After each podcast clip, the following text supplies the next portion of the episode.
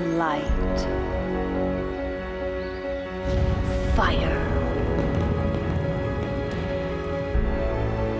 ice.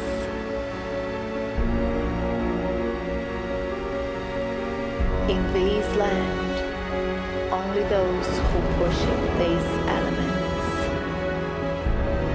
are able to survive. And for the non-believers, all that's left banishment or death.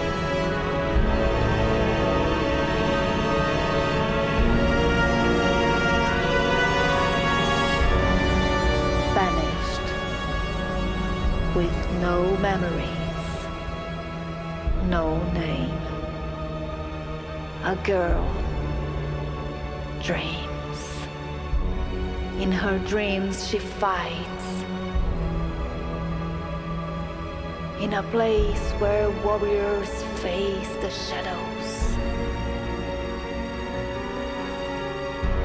and perish in pursuit of the light.